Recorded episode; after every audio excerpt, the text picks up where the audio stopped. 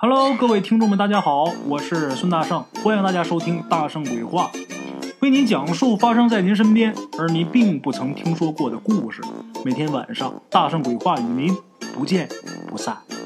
今天呢，咱们来说一老爷子几年前讲过的这么一个故事。这老爷子啊，现在已经是九旬高龄了。哪儿的人呢？天津人。天津咱们知道啊，河多水多，九河下哨天津卫，三道浮桥，两道关。这天津呢，一共有五条大河，哎，上运河、下运河、海河、大清河跟子牙河。这个海河很大，大伙都知道啊，海河嘛，它通海呀。这条河呀，可以说是天津的母亲河。话说老爷子年轻的时候，有这么一天下夜班，这个路上很昏暗，就他一个人走，不远处就是海河的河水呀、啊。今天晚上这个河水映着月光啊，就隐隐的感觉透出一股奇幻的魅力。他每天都从这儿走，这个风景他早就已经看腻了，可是那天啊，就被这个河景给吸引了，就觉得今天晚上这河水啊，怎么看着跟平时不一样，就侧着头一边看一边走。忽然间，真的是忽然间啊，一点征兆都没有。打这个天上啊，飘飘悠悠下了一个人，身轻如燕啊，这个身子啊很轻巧，然后落在这个河面上。这个人啊穿着一身古装。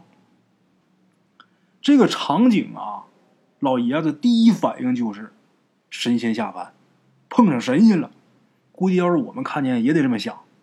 哎，后来呀、啊，这老爷子还听见这个人说话了。听这人说话，老爷子立马就想起了一个传说。这人说什么咱们后面再讲。这个老爷子啊，他想起了一个什么传说呢？老爷子几辈子都是天津人，将近十来辈都是天津人，这可不容易啊。天津这个地方可以算得上是一个移民城市，这地方本来就是一个渔村，金朝的时候设寨，元朝的时候设镇。明成祖靖难之役，以为天子进度，故而这个地方称为天津。当时驻守这个地方的都是各地的兵丁，后来天津才慢慢的逐渐繁盛。因为他这儿有运河，于是呢又有一部分的水手移居在这个地方。再往后，李鸿章的淮军在这个地方驻扎。这个淮军呢、啊，深刻的影响了今天我们听到的这个天津话啊。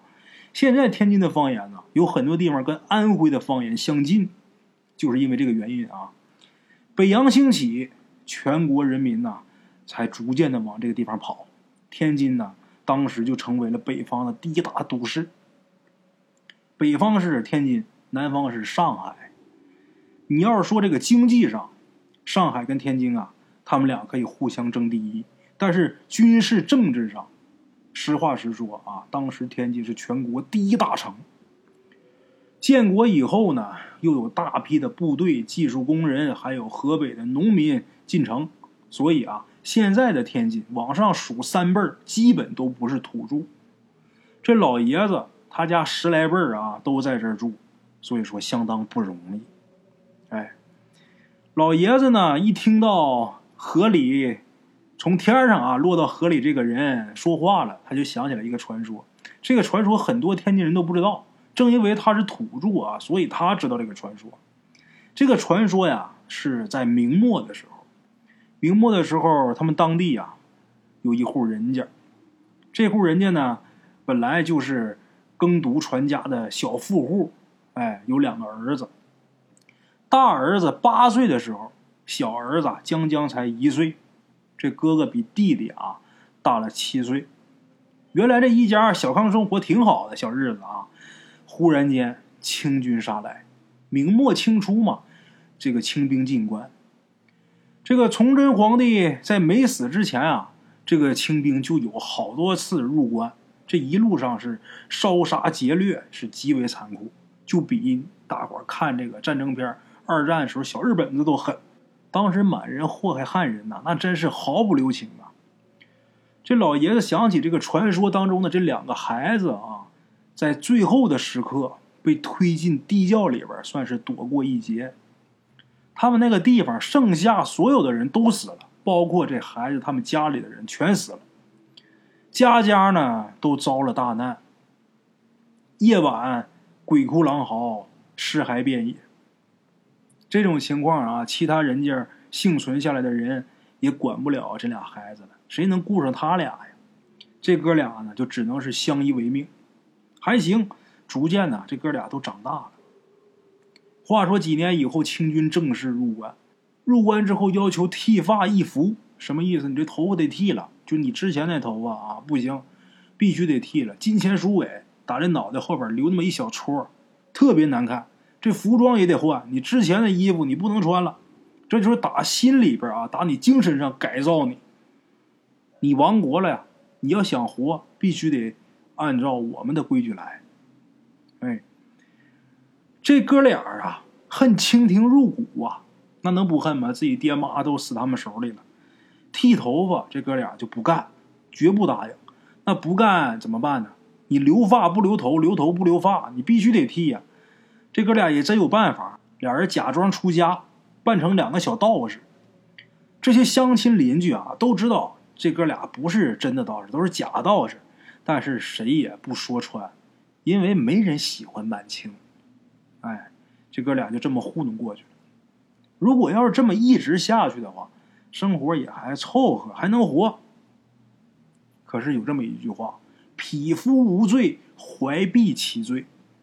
什么意思？本来你这个人啊不犯什么罪，但是你怀里边揣块玉，你就犯罪了。那么说他们家有玉吗？他们家有宝贝，但是不是玉啊。有什么宝贝呢？有这么一把折扇。这个扇子啊不值钱，扇骨啊也不是什么好的材料，扇面的材质也是普通的材质，没什么特殊的。那么为什么说这把扇子是宝贝呢？这扇子值钱就值钱在提扇面的这个人了。谁呀？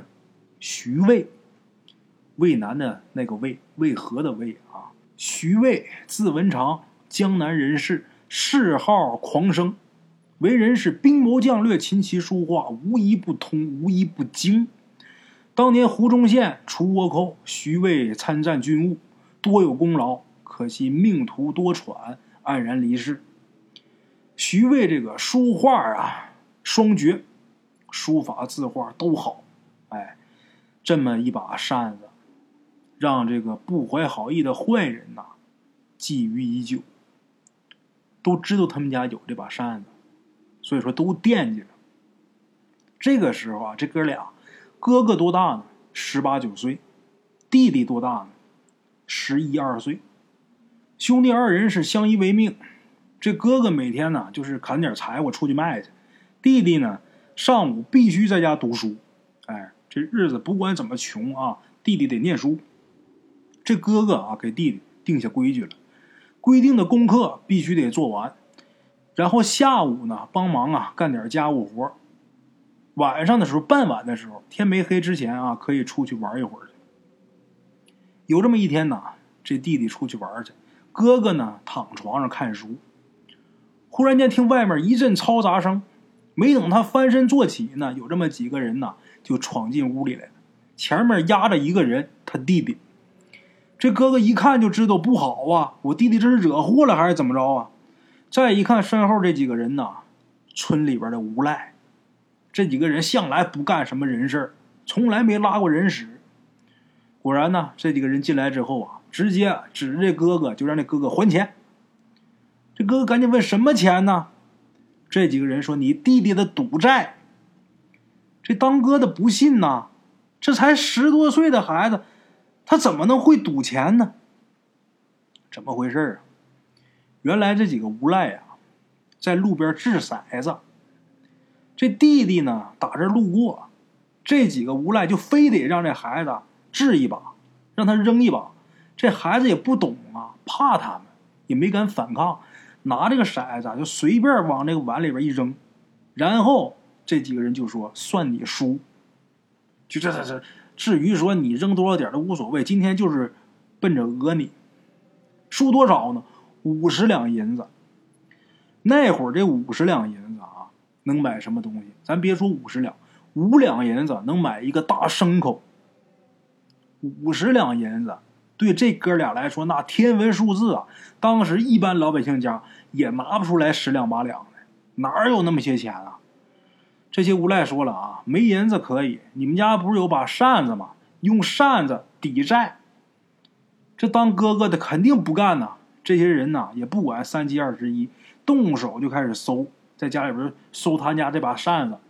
好在啊，这哥哥一向把这个扇子啊很看重，很珍惜，藏的是非常隐秘。这些人呐也没找着，于是把这哥俩打了一顿，然后我说明天不拿扇子就把你家房子给你烧了。哎，等这些人走了以后，这当哥哥的气得半死，半天说不出来话。这些人呢，这些地痞流氓，其实他们呢不是主谋，他们背后有人出主意。谁呢？村中的一个土财主。这个土财主啊，前些天进城跟县令啊拜了把兄弟儿，那县令是个汉奸，哎，就是呃通清的这么一个汉奸啊，通满人的这么一个汉奸。拜了把兄弟儿之后呢，这个县令跟这个土财主在一起喝酒的时候，无意当中啊就说出来，就说你们那个地方啊，有一户什么什么样的人家，这家姓什么叫什么，哎，说他们家呀有这么一把扇子，多么多么值钱啊。这个土财主一听说，那我知道啊，现在这家人没了呀，就剩俩孩子了，这扇子应该还在，你得了，这事儿啊交我身上，你要是喜欢啊，我给你弄来。就酒桌上的话，哎，这个土财主啊回来之后直接就来找这哥俩了，要花钱买。这哥哥呢就不愿意卖，为什么不卖呢？一来呀，这是他们家传家的宝贝，是父母留下的念想；另外一个什么，这哥俩啊很敬重徐渭的为人，哎，他为国除倭寇，现在他这个手笔卖给汉奸，对不起徐先生啊。结果没过几天就弄这么一出，这哥哥心里边都透明白啊，就是那个财主指使这些无赖干的。说第二天你不拿出扇子就烧你们家，结果第二天呢，这群无赖呀也没来。这哥俩还挺诧异的，怎么没来烧房子？那没来没来吧，那日子还得过呀，这哥还得出去去打柴去。结果哥哥出门打柴，家里边冲进来几个衙役，把弟弟给抓走了。什么罪名呢？反清。十一二岁的孩子给扣这么一帽子，反清。为什么说他反清呢？你不是道士，你居然装道士，按照道士那个打扮，你留头发你不剃头发，你这还不是不满国朝，心怀前朝吗？你要图谋造反吗？以这个理由，无稽之谈啊，欲加之罪，何患无辞啊！哎，不用问呐、啊，这是这县令跟土财主商量好。那么说哥俩为什么不抓哥哥呢？因为啊他们知道这扇子是哥哥收藏的，他藏起来的，如果把他给抓了，弟弟他也找不着扇子，所以说把弟弟抓走，用弟弟来要挟哥哥，你拿扇子换人。有人问啊，这么冤枉人还有王法吗？嗨，那时候当时为政的啊相当残暴了，等于是明朝是汉人的天下，满人入关，等于明朝完了，你这个朝代亡了，等于你们这是国破家亡，你成为人家的奴隶了，奴隶你都算不上。在清朝的时候啊，满汉这个满官跟汉官啊，满称奴才，汉称臣，就在皇上面前王爷面前啊，人家满族人称奴才，汉族人称臣，君臣这是有区别的，这是工作关系。但是奴才跟主子那就不一样了，人家是一家人。你看一般奴才都是家奴啊，满族人称皇上哎呃万岁，万岁爷呢管他叫狗奴才。你看，甭管说这个多难听啊，但是人家是一家子的，你是外人，你连奴才都算不上，说白了，那你还想要什么王法，要什么公平啊？当时啊，这个满人入关之后，跑马圈地，当然是贵族啊，跑马圈地，就是说他看中哪块地了，他骑着马跑一圈，这块地就是他的了。原来这块地的主人，你得自动变成他的奴才，变成他的奴隶。你要是不答应，当场就打死。这比小日本狠多了。哎，这当哥哥的呀，知道满清政府的残暴，真害怕。你说我这弟弟抓走了，说弄死，真给你弄死。没办法，把这扇子取出来，把村里边父老乡亲呐、啊。比较有威望的这么几个老者找来几位，干嘛呢？因为他小，他没有什么社会经验，他就想问问这些老人家，如果我把这扇子交上去了，是不是能换回我弟弟的命？别再出什么岔头，我东西也没了，我弟弟命也没了。这些老人呢，当时就给这个哥哥分析啊，就说应该不会有事儿。为什么？因为啊，他们跟你跟你弟弟啊都没仇，他们的目的啊就是要扇子。只要你把这扇子交出来，你兄弟二人呐、啊、应该没事。哎，当哥哥的一听这些老人这么说，心里边啊也算是踏实了，最起码弟弟命是保住了。但是拿着这把扇子，摸着这把扇子，这当哥哥的眼泪下来了，对着这把扇子说啊，我对不起你。可是我得救我弟弟。这些老人们呐，也觉得这个场面挺凄惨的，都劝啊。最后这当哥哥的把这扇子放下来，放哪儿呢？放到这个桌子上。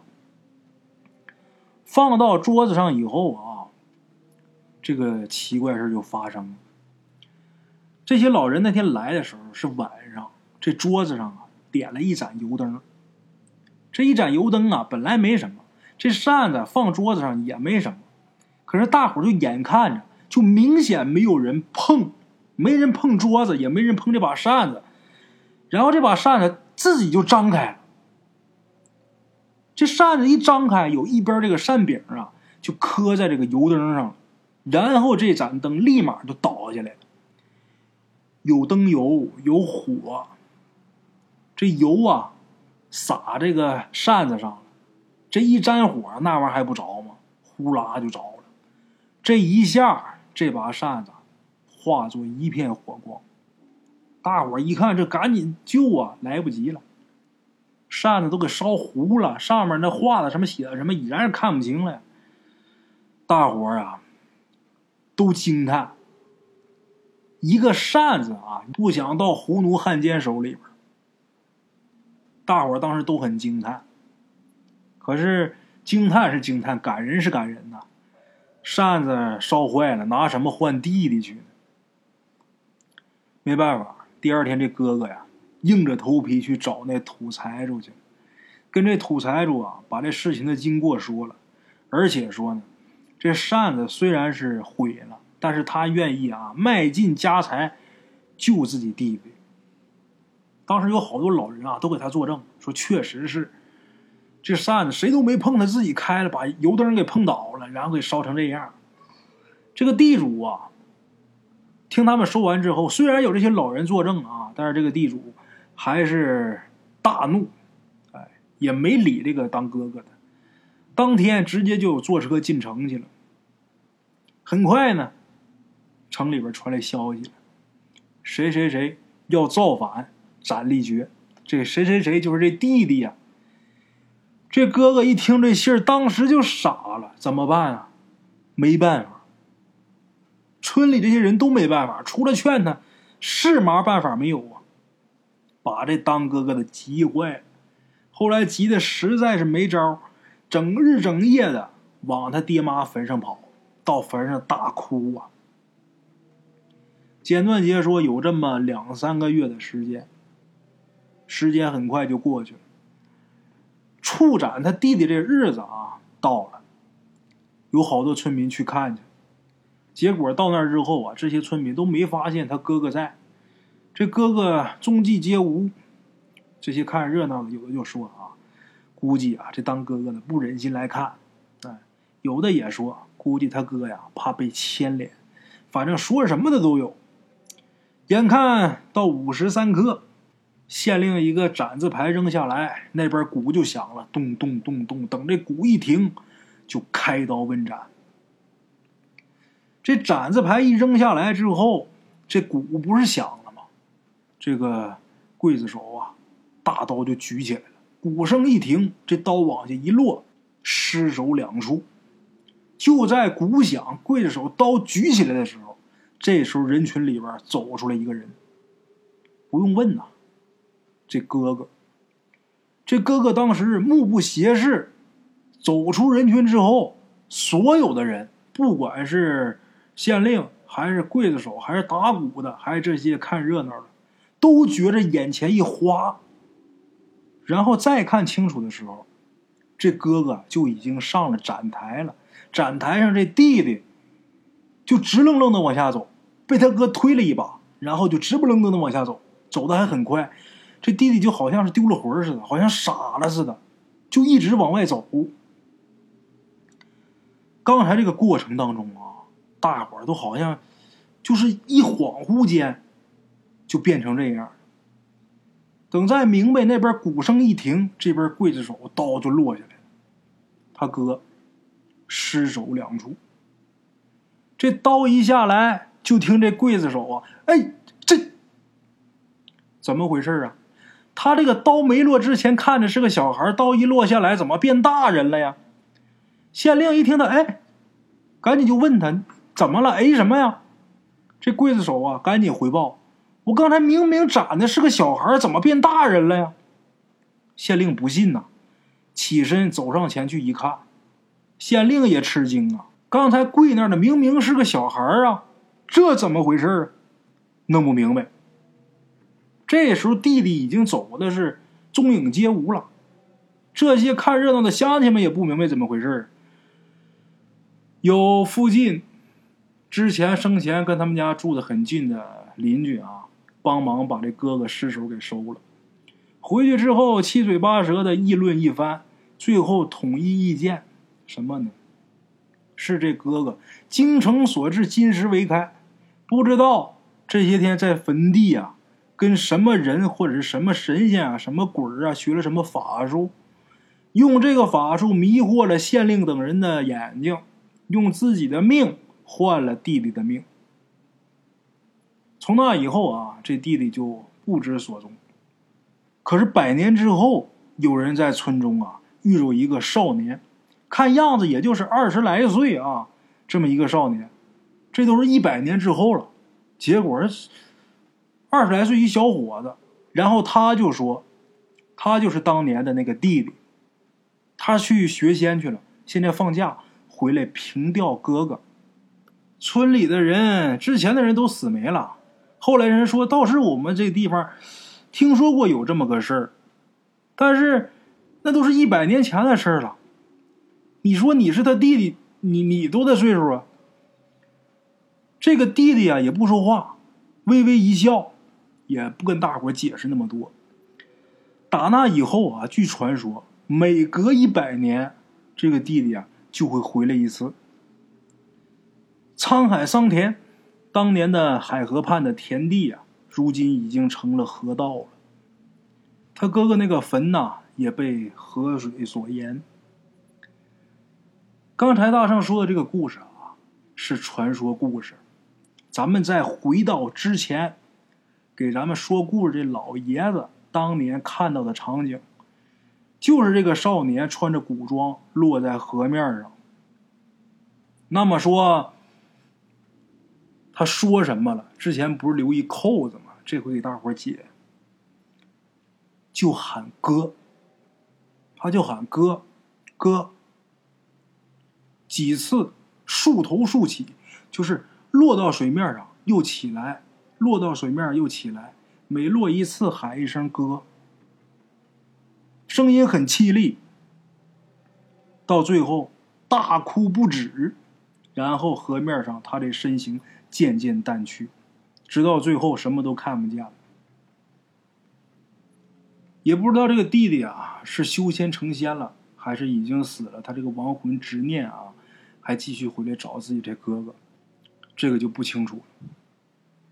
有这么两句话：有鸟有鸟丁令威，离家千年今始归，郭城如故人民非，何不学仙种累累。今儿这故事啊讲完之后，大圣我心里边反正是挺不舒服的啊，我能理解这种兄弟情，虽然我没有自己亲生的亲哥哥啊，我也有堂哥也有表哥，但是堂哥跟表哥的这种感情啊跟自己亲哥哥一奶同胞肯定还隔着意思呢啊，但是也能理解这份珍贵的感情。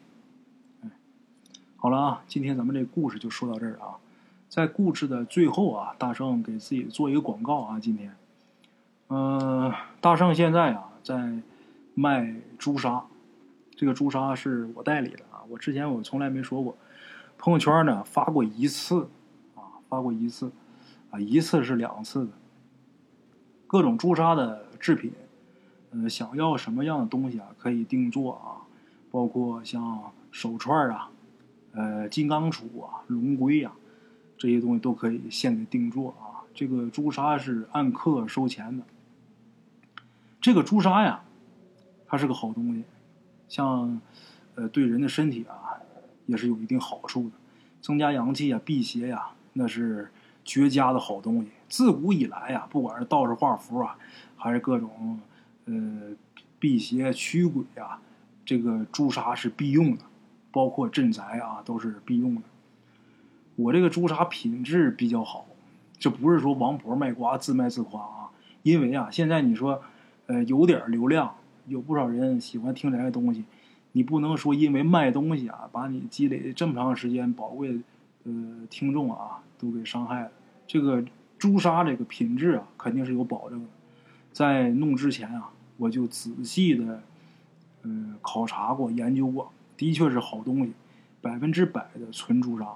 但是这个朱砂，它这个由于这朱砂的原矿啊，它是很脆的，没有办法雕，所以呢，它得把这朱砂给它磨成粉，然后里边再掺胶。在压各种型，掺那都是天然的胶啊，天然的植物胶。呃，得这么说吧，一个朱砂制品里边得有百分之九十八的朱砂，剩下是胶的成分。你如果没有胶，你光是用朱砂原矿雕，它太脆。第一个是不好雕，第二雕出来它也难看啊。为了美观，都是研成细粉，然后再压成珠子，哎，很漂亮。如果有喜欢的话啊，可以联系大圣。除此之外啊，大圣还成立了一个工作室，叫庚午阁阴阳风水馆。为什么叫庚午阁呢？因为大圣我是庚午年出生的，我是属马的啊。这个工作室啊，主要接一些什么业务呢？就是看阴阳宅，阴宅阳宅都看啊。另外一个带批八字，如果大家有需要的话啊，可以联系我。可能有的老铁说了啊，大圣你搞的这个是不是封建迷信呢、啊？什么看阴阳宅呀、啊，批八字啊？呃，你要之前说啊，我还真不好说这个东西它是不是封建迷信。但是打二零一九年之后，中国社科院把易经和预测学纳入了二零一九年博士生招生计划之后，你说这是封建迷信就不对了。